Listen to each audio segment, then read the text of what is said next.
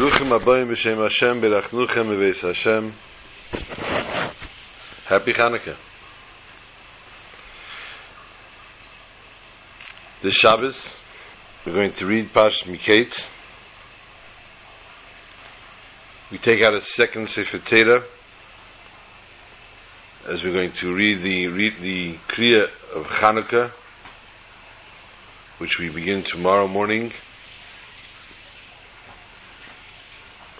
each day we read of the Nesiim until the eighth day which we read all the rest of the Nesiim as well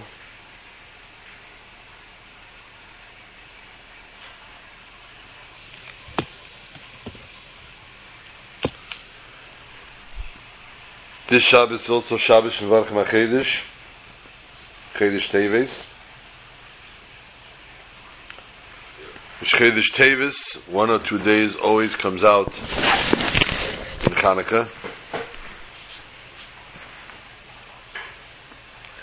As Pash Miketz always comes out Shabbos Hanukkah.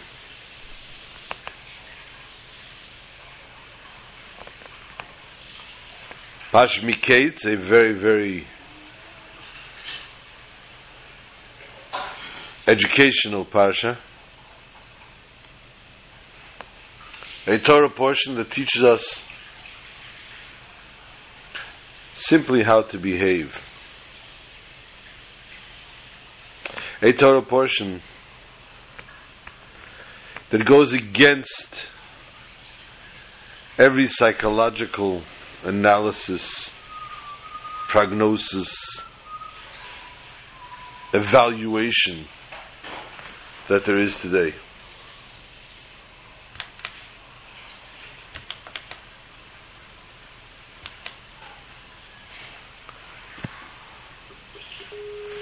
The psychologists will tell us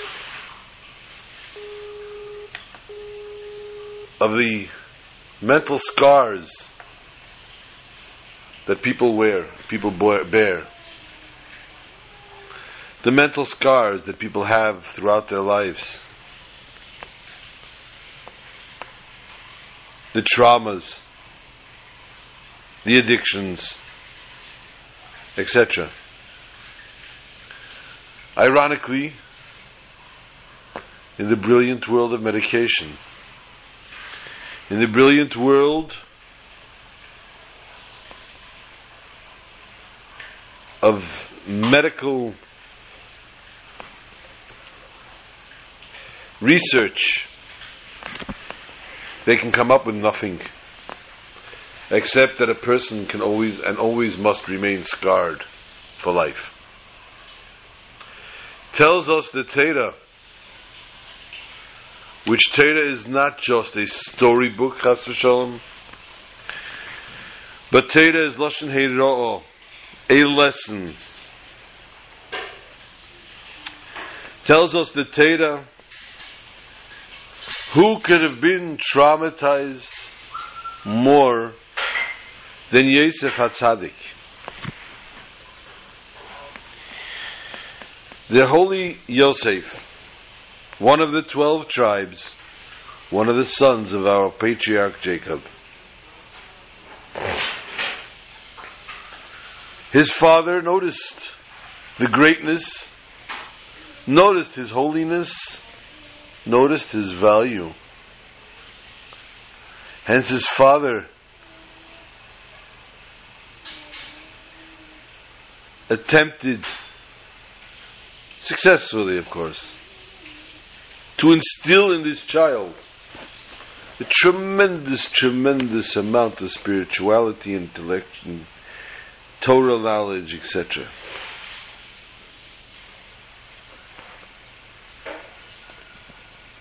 He gave the child, as we spoke last week, the Kesones Pasim, the garment, the multicolored garment.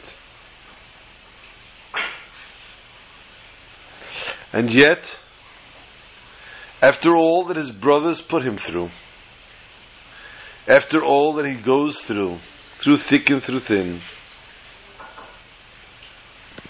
Yosef not only overcomes his mental scars But Yosef takes it to a whole new level. Yosef takes it so that he truly, truly not only forgives his brothers, but reconnects with his brothers in a way that they never knew they could be connected to one another. He brings them together in such a way that they are lost. The kindness and the love that He bestows upon them without them knowing who their benefactor is, is lost by them. Who could this be and why would this person be treating us so royally? They purchase food and he puts back their money for the food in their bags. Their reaction immediately is, uh oh, this fellow is going to get us in trouble. He's trying to call us spies to begin with. He calls us a group of spies. And he looks like he despises us, but he didn't. This was true, true love that Yosef had for his brothers. And from the first moment, seeing them, it awakened within him such compassion.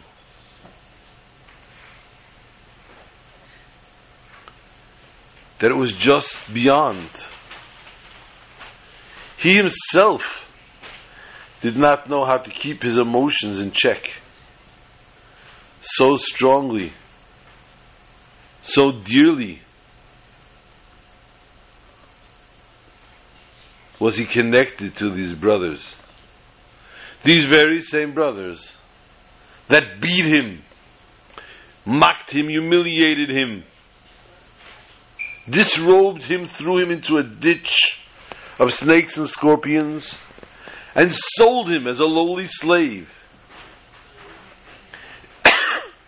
These very same brothers where any human being today's day and age would be rightfully acceptable socially to take revenge for what was done to him, especially since he was now in a position to do so. But no, not only does Joseph not take revenge, not only does Joseph not bear a grudge, but Yosef is, full, is filled with love and compassion for his brothers. Perhaps absence makes the heart grow fonder. Perhaps you want to say that the years, the 22 years that they were separated, he missed his family now. But based on what he was going through, what did he miss? Nobody liked him. Nobody cared for him. They tortured him. What could he have missed? But no, that was not at all the case. That is not at all the scenario. Yosef was pure. And no matter what was done to him, he learned that this was all from Hashem. He was put in position to be in the Mitzrayim for whatever reason it was. And because it all came from Hashem, he accepted it with love. To such an extent that he forgave and overlooked and totally eradicated and wiped out from his mind and heart any hard feelings, any harsh feelings, any misfeelings towards his siblings. The encounter is un- indescribable, yet the Torah does so. As the brothers enter to his quarters, and as he gathers them around his table and puts them in each in position in chronological order,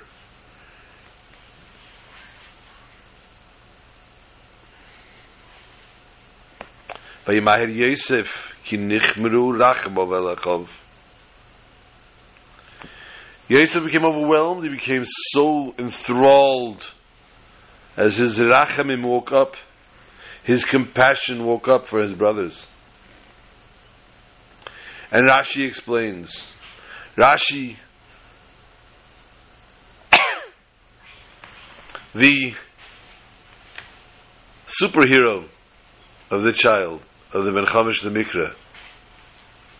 Rashi, the one that comes to explain in the simplest form and fashion for each and every one of us to understand the Pasuk.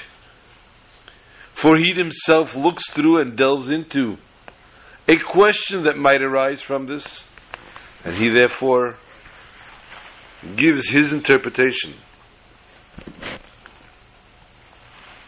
And Rashi explains and he says a dialogue that went on between Yosef and his brothers. Shalu, they asked, Yesh bonim? Do you have children, your majesty? Not knowing who this majesty was. Omar he said to them, Yesh li asoro. I have ten sons. Omar he said to him, sorry, Omar lahem, he said to them. Omrule, they said to him. Umashmam. May we ask, what are the names of your sons? Why is it relevant? But it was a formality, let us say, that the brothers are passing pleasantries. You mentioned you have ten sons. They don't ask what are their ages. They don't ask what they're doing for a living. They don't ask if they're healthy. Mashmam. What are their names? Omar Lahem Yosef answers them. The names of my children, Bella, Ovechad, excuse me, etc.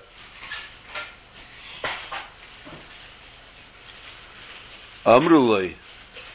At that point, hearing the names, they said to him,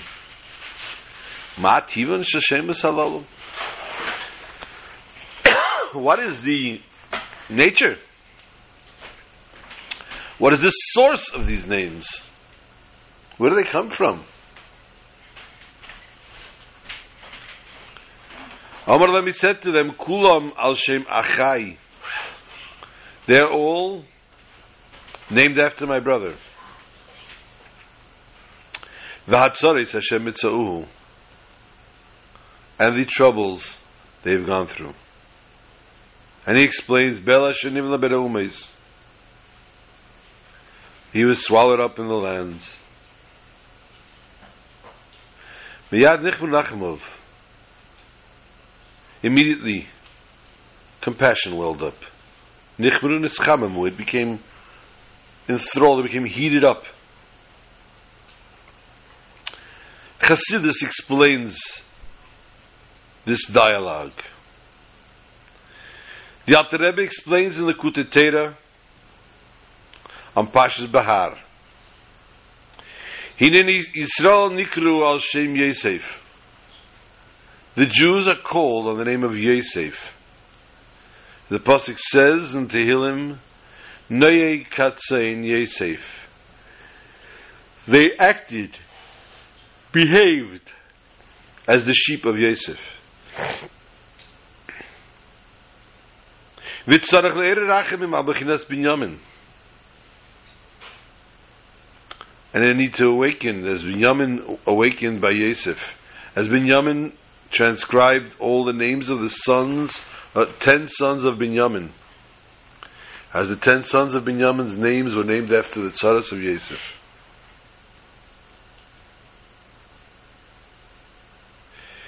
Binyamin himself was called Ben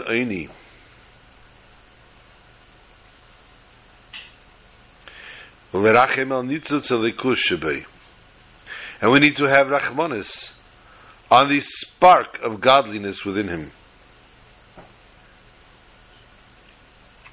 According to this dictate of the Alter Rebbe in the, in the we can ex- ex- understand and explain this Rashi. Rashi is only hinting. How can a person awaken within himself compassion from within his soul, his inner soul? In the beginning, a person must concentrate on the greatness of his holy soul, referring to his soul as Achai, my brother. For in the beginning, this holy soul was attached to the Almighty God Himself. As we know, it was Chatzuva mitachas kisei hakovid. It was sliced out from under the holy throne of God.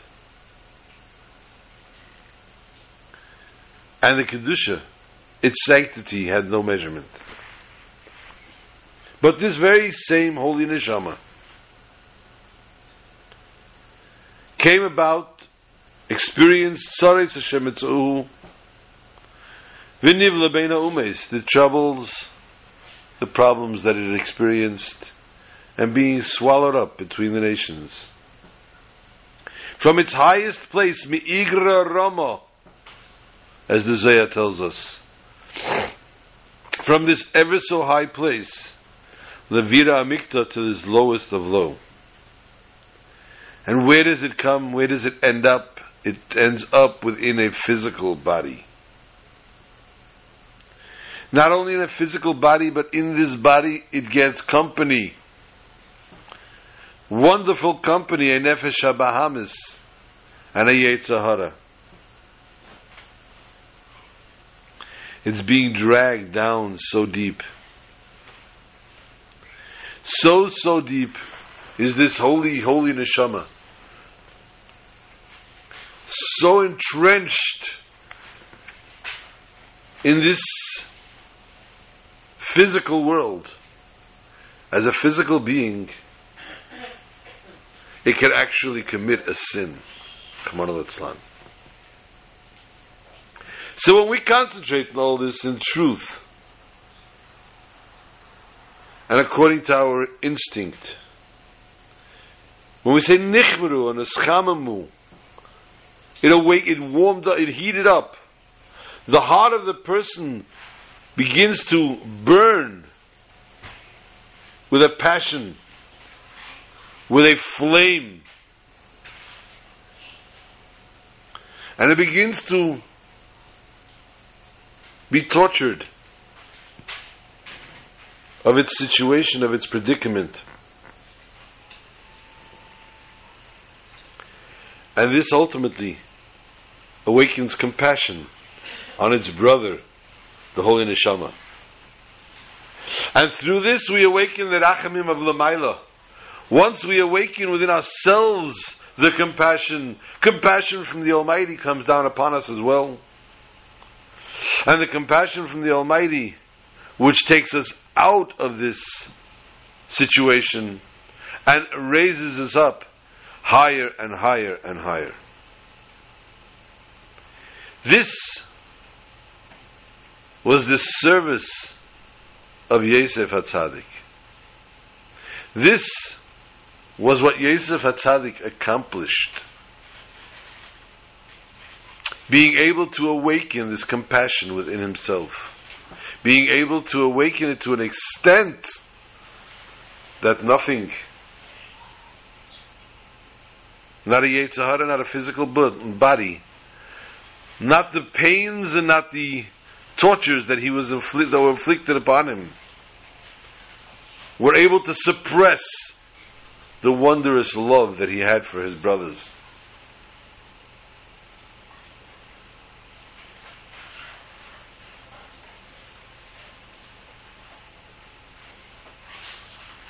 we hear the story of Yosef translating the dreams of Pare, which in essence Pare saw within his dreams the translation, but could not remember them. And therefore, when every one of them is translated, all of his geniuses, tried to give him a translation of his dream, he was not satisfied because that's not what I saw. And it was only when Yosef presented his interpretation of the dream, did Pari wake up? Did he lighten up and know that this was indeed what the dream was. And Yosef is given the task of being second in command. Everything but the throne was Yosef's. And so Yosef runs the situation very, very meticulously, so much so that ultimately the world comes to Yosef for food. Yaakov Avinu, who was not lacking food at the time, but did not want to poke out the eyes of his non-Jewish neighbors,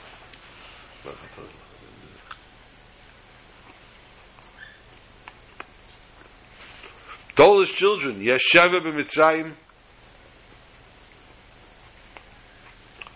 another prophecy which Yaakov pro- prophesizes, sending his children to Egypt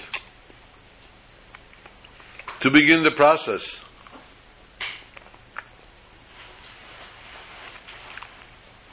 That ultimately brings about the redemption. As each and every trial and tribulation that Jew goes through is a step closer to the ultimate redemption.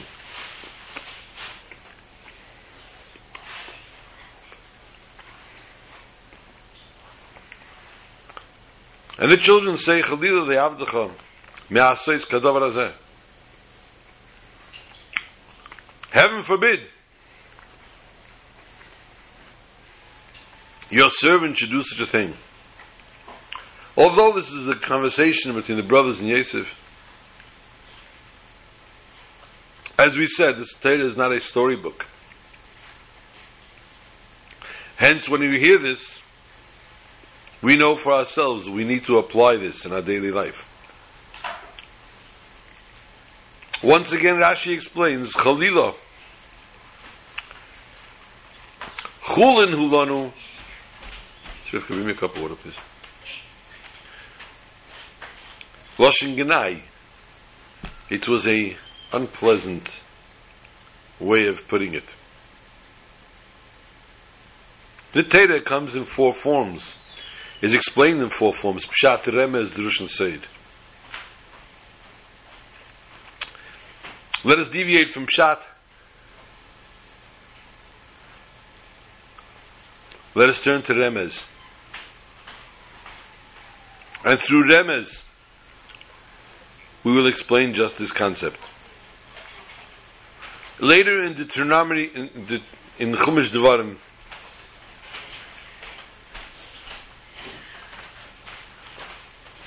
In Pashas A, chapter 14, verse 2.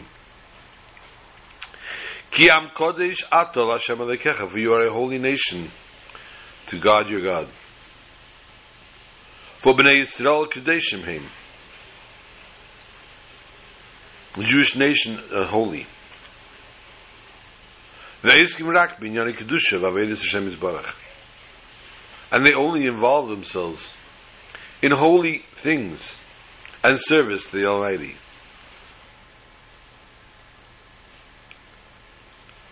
We know though, in Chumash, in Chumash Shemais, thank you, in the book of Exodus,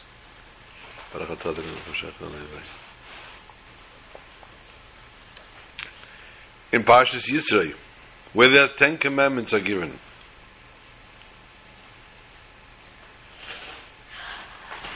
Torah tells us clearly, Sheishis Yomim Taved Vasisa Kol Malachtecha. Six days you should work and do all your entire work.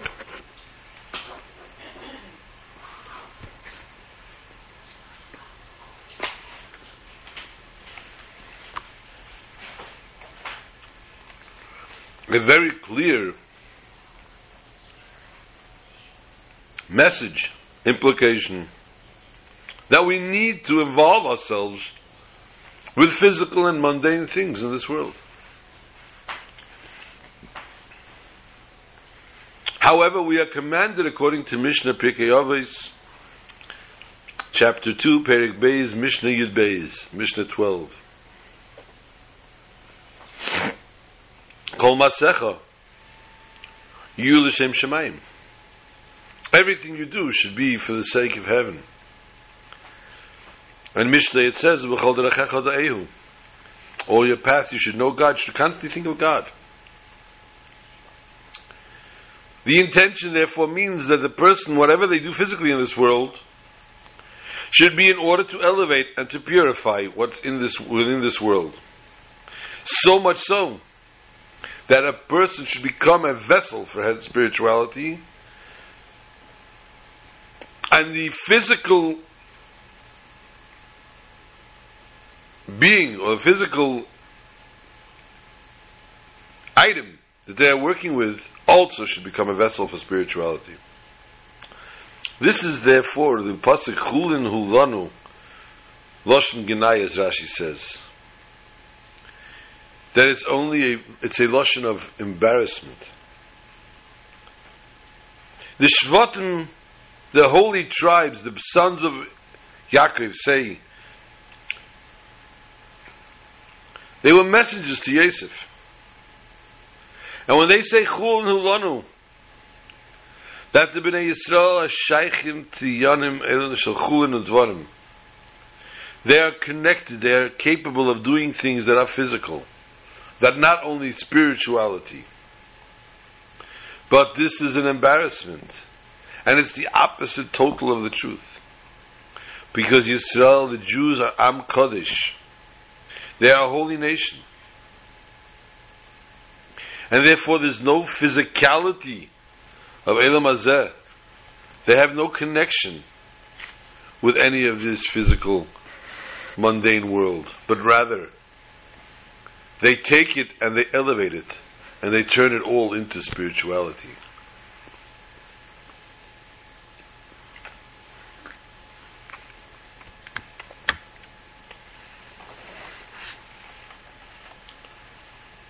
It's time for a detour. It's time to turn the shear over to the date, to today, tonight, the beginning of Hanukkah.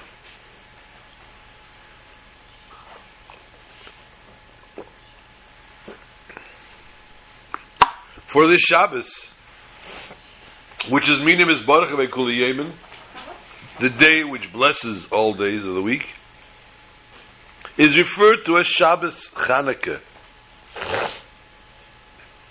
And Chanukah is such a powerful lesson for the Jewish nation. Such a simple holiday. Eat latkes, eat jelly donuts, light a menorah, spin a dreidel,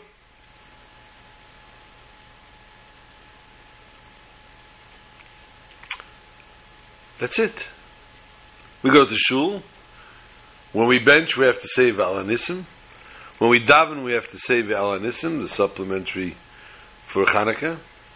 We're going to read the Torah every day of the week now. We're going to say the Hallel every day of Hanukkah. On Purim, we don't even say Hallel. But yet, when you prepare for Purim, Purim is such a preparation, it's such an amazing holiday, and so beautiful and so exciting, all jam packed into one day here in Chutz. If you live in Israel, you can catch two. But yet, when you talk about Purim, memories of Purim, people's eyes light up. And they have fond memories of all the years of Purim they went through. When it comes to Pesach, we of course have mixed emotions.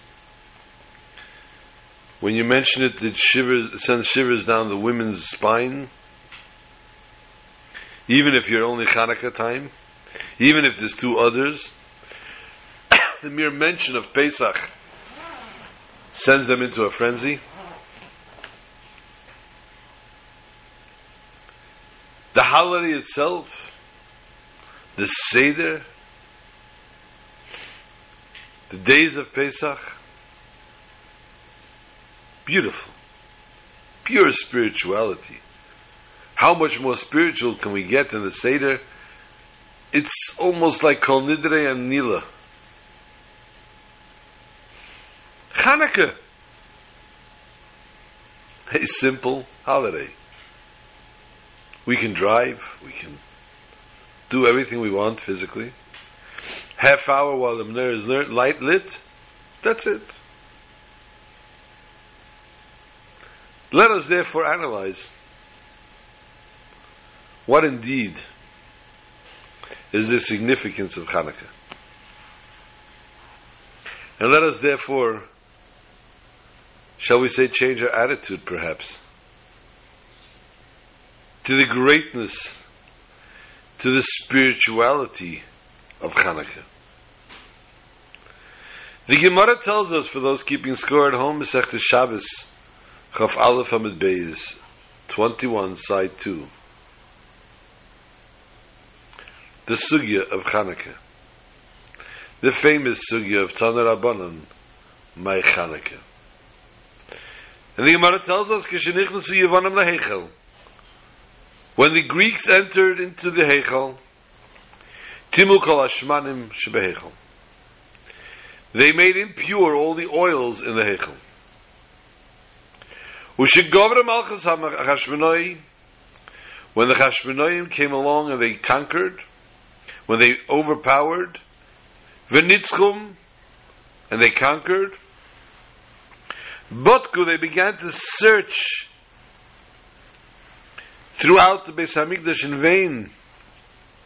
V'lei Motzu says the Gemara, they did not find a lapach echad shel shemen one bottle, one flask of oil.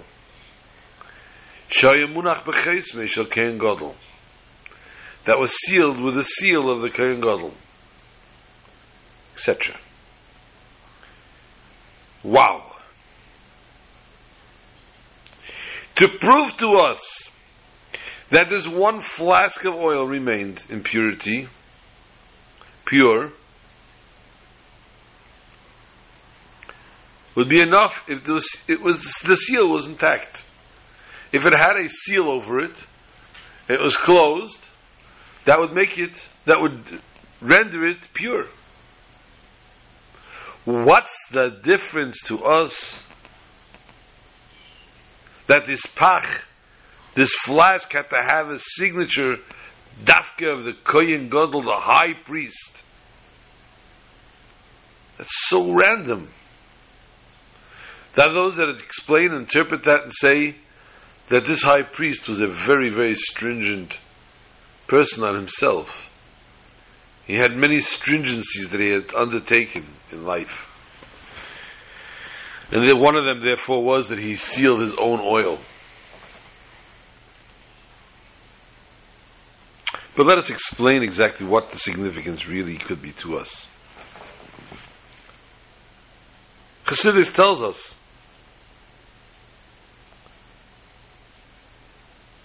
And it's also brought down in Zayar. Rather, Zayar tells us, Chassidus explains. You can also find it in Gemara, those keeping score at home, Mesechtes Menachos, Pei Hey Amid Beis, 85, side 2. The Gemara tells us, Mitech Shiregilin B'Shem and Zayas, those who are frequent in using shemen zayis, olive oil, chachma behen. They have a certain sharpness to them. Their intelligence is at a different level. Because oil signifies chachma. And therefore, according to this explanation, where it says, Timu kol ashmanim shebehechol, they try to make impure all the oils. It doesn't say all the bottles, all the jars. They try to make impure the oils. They try to make impure the seichel and the chokhmah of the Jews. Which means to tell us. Even someone dealing with something physical understands what's going on here. When they made impure all the oils, they could not understand the idea of spirituality, of holiness and godliness. The strength of the actual Greeks was intellect. They were very, very intellectual people.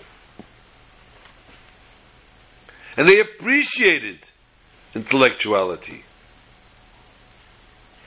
But the Nekudas Hayadus, the Pintel Yid, that flame within a Jew, that each and every Jew has, they could not touch.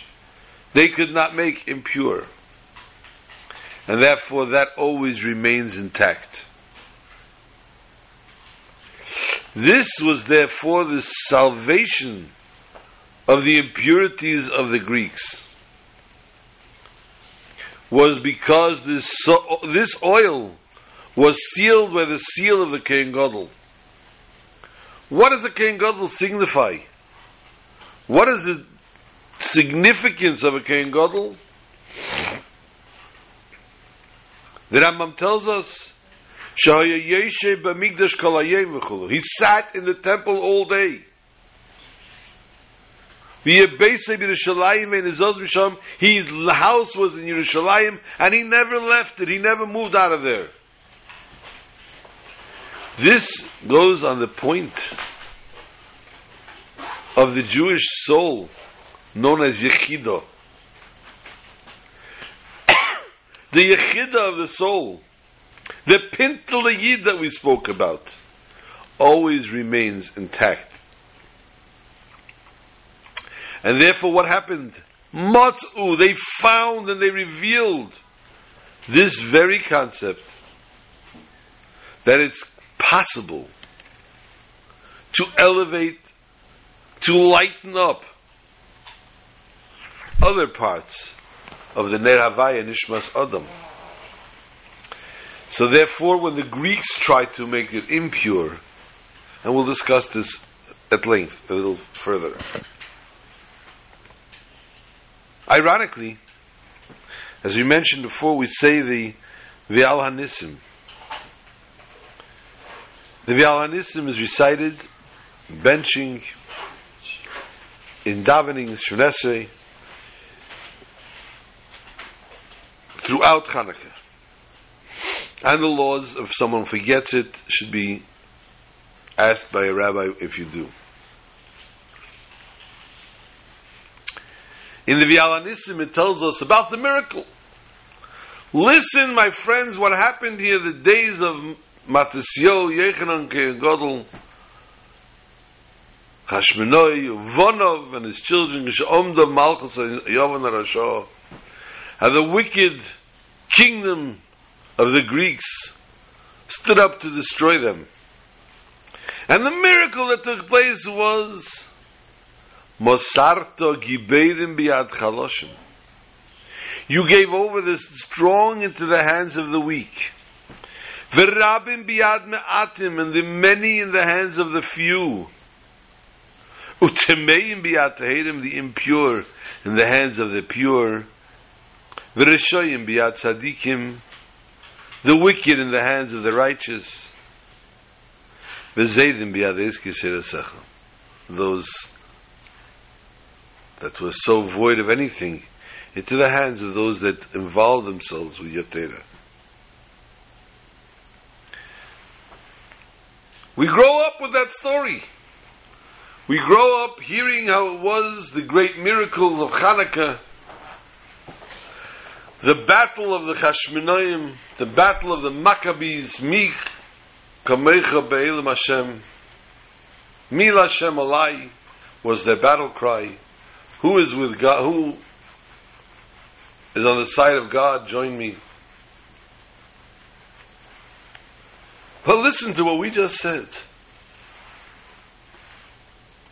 The hand of the strong went into the hands of the weak. Wow, that's a miracle. Usually, a, weak, a stronger person will beat a weaker person. So it was a miracle. The weak went, excuse me, the few conquered the many. Another miracle. The odds were against them. And yet, they prevailed. They overcame odds. Okay, another miracle. Accepted. But then, and this is, although of course, as we know, that this is unnatural for this to go on that way, because the law of nature dictates differently.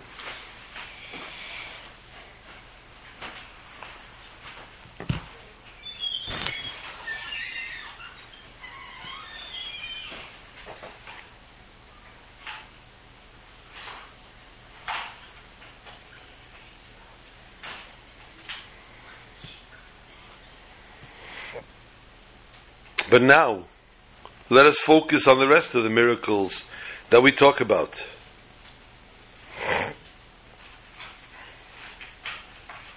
Timei and Beatahadim, the impure, fell to the hands of the pure. Huh? What's the miracle?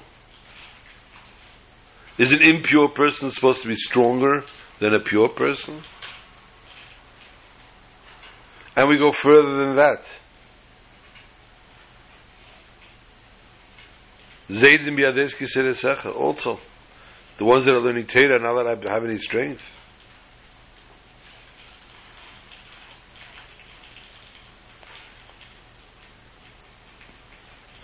What was the miracle? That the pure people killed the impure ones. it says in the Zohar, in the Holy Zohar, took for, take for the gufa. Chul shel nishmasa. We take for the nishmasa the gufa. Strong body weakens the soul a strong soul weakens the body. Physical and spiritual therefore are total opposites. Although they don't sound like they're in the same league or in the same realm but yet we say they're total opposites. Anything that is very physical, it conceals the spirituality. And anything that is extremely spiritual, you almost lack to see the physicality of the, of the, of the idea. According to this, therefore, we can understand and we can explain that the truth be told, the great miracle of the impure being given to the hands of the pure, of the wicked into the hands of the righteous. That this is even a greater miracle than the strong into the hand of the weak, and the many in the hand of the few. Because when strength and physical, when physical strength and weakness are confronted, or many other physical attributes, even though they are different. And it's a very wondrous thing that the strong fell to the weak and to the many fell to the few. But still in all, they are not opposites. Because the few and the weak can still be strong and can still be very powerful. You can have an army, of elite army of five or ten people. And they can take on a big army with their intelligence and with their expertise, etc. So although they're a contradiction, the strong and the weak, the many and the few, that doesn't mean it's a given that they have to beat them.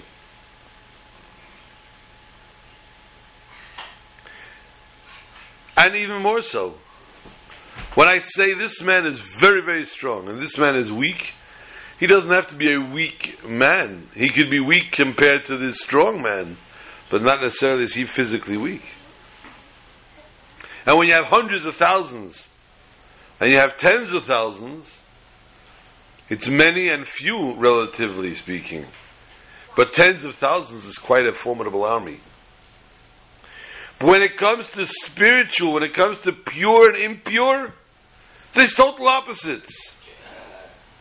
And therefore the impure can God forbid, taint. And therefore the pure has no room for the impurity. But still in all, God took the impure and gave them into the hands of the pure. Although they don't mesh, they don't come together at all. As the Rishayim biyad tzadikim and zaydim yad The wicked man doesn't mesh with the good, with the holy man. The holy man is not going to come along and tell him, we'll become one. But rather to conquer him to put him in a in a level, to put him at a level, to put him in a situation, a predicament that yes, he conquers him and he improves on him such a way that he forgets what he was and becomes what he should what he should be.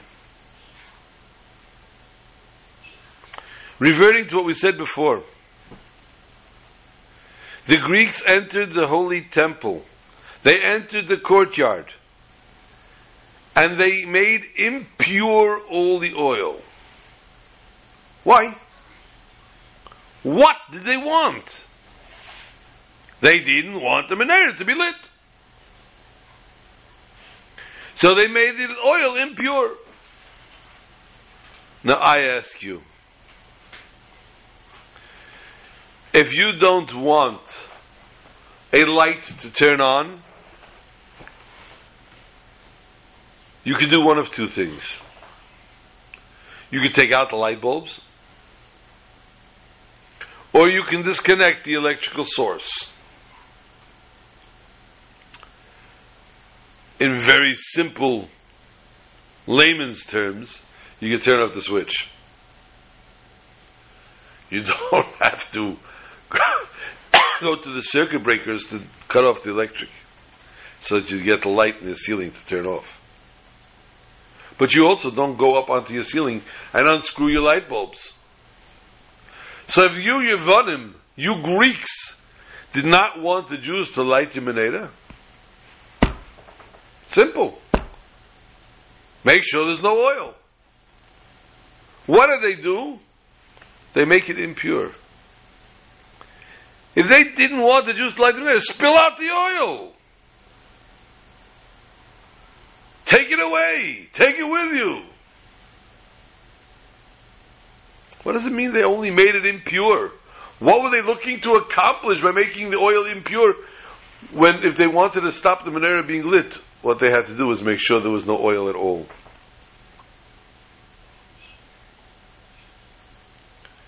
Tafshin Aleph, the Frierdiker Rebbe said a.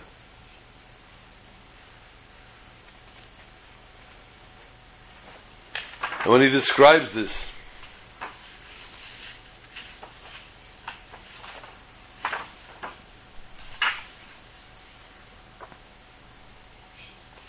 he says,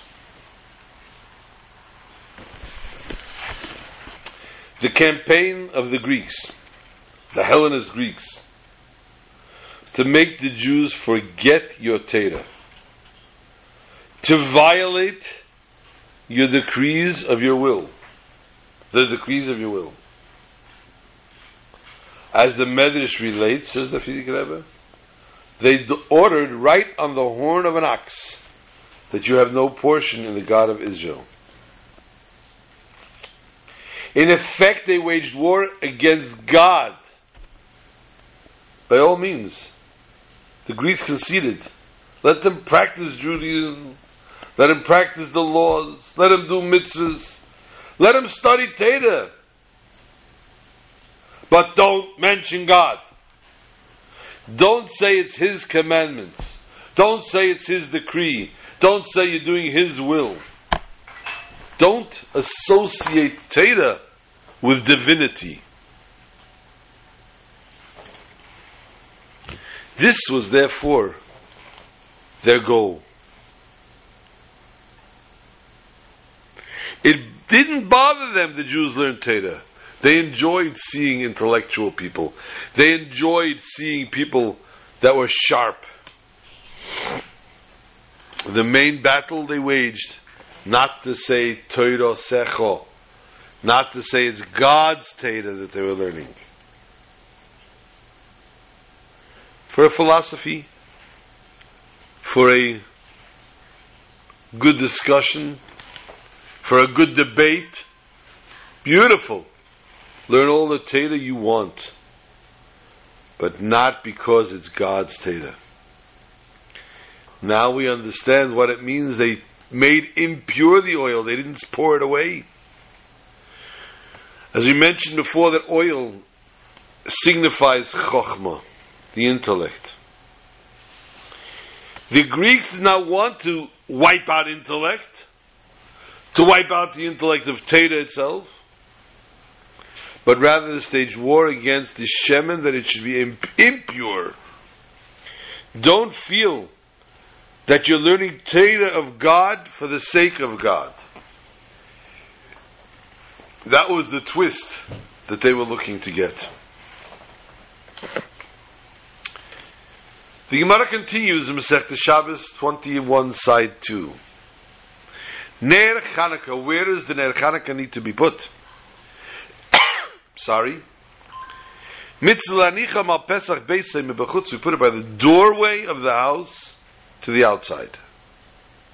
Imo Yadar says the Gemara, if he lived in an attic, Manicha Bachalena Smucha we put it by the window closest to the public domain.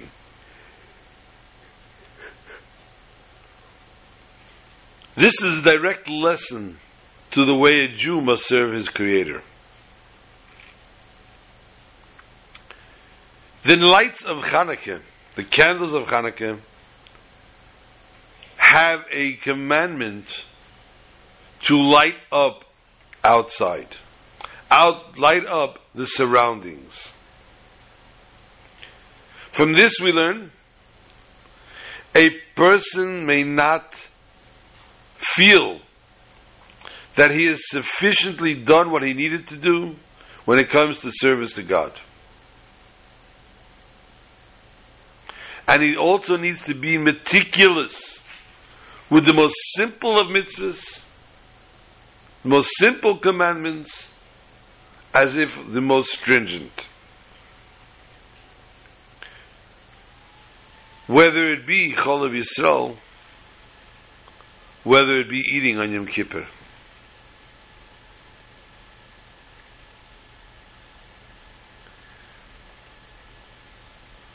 The person needs to shine. Leho'ir, give off, to radiate, and to be mashpia also on the outside, to influence on the outside as well. From the outside of the tchum of kedusha, from the with outside of the realm of spirituality, the person must see to it that he radiates. As Mishle said, David Melech, the Shlomo Melech says, Ner mitzvah v'teira er. The candle of mitzvah and the light of Torah. A person perhaps could think, this job is only for those that are, they, they involve themselves in this kind of line. This is their line of work. That in their world, they go out and they're involved and they see people and they have people. Says the Torah, says the Gemara, Ach im the Bnei Aliyah. Gemara the Sukkah for those keeping score at home, 45 side B. Even the people that live in the attics, who ve'ein le Pesach ve'esek le does not have a doorway, does not have an entrance and exit to the actual public domain, should not think that this is not his mission to involve himself in lightening the outsides.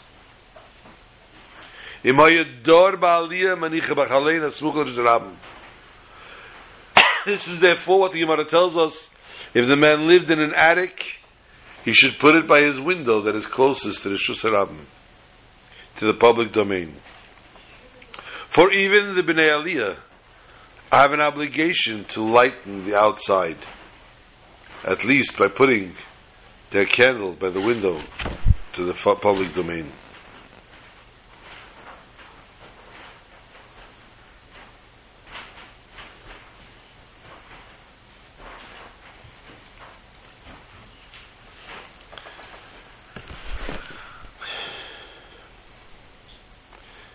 When they enter the sanctuary, again, as the Rebbe says now, the same explanation. Again, the Greeks defiled the oil, and once it was recaptured by the Hashmonaim on the 25th day of Kislev, they searched and found only one bottle, one flask, untampered seal of the high priest. A miracle occurs. Although this was not enough to burn eight days, it burned for eight days. Why eight days? Why did they have to right away make new oil? So that the flask had to have a miracle?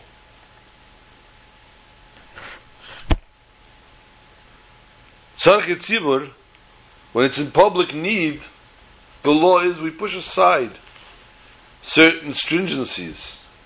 For example, just this. It would be tzarchet sibur, it would be the public's need to light that menorah on a daily basis. And therefore we'd push aside the concept of it being 100% pure oil. You would even be able to use the defiled oil to kindle the menorah until you made more oil. Why did God turn around and say, no, I want this to burn for eight days? The miracle came about for no other reason than to show how God loves his people. Justifiably so. The Jews were looking to reinstate the Holy Temple the best way possible. Second rate oil was already a compromise, and it would not do, it would not be good enough. So therefore God said, I will also chip into this mission. And how does he chip into this mission? By also making sure a miracle that the pure oil, the grade A oil was used and was able to stay alive for eight days. Because Hashem showed how the mitzvahs he cherished. And God displayed therefore an eternal love for the Jewish people through these enduring flames. And therefore in these days, in the days of Hanukkah, Shabbos Hanukkah, Mevarachim Achidish Teves, where we gather in the Mini Chabad, we say the entire Tehillim. May we actually see the true illumination of the world. May we actually merit to see the Kohen Gadol standing once again and lighting the menorah. As the Kohen Gadol, we know now that the menorah was lit by b'chatzes kachecha. It was lit in the courtyards. So we don't have to worry that it's going to be lit within the Kodesh and therefore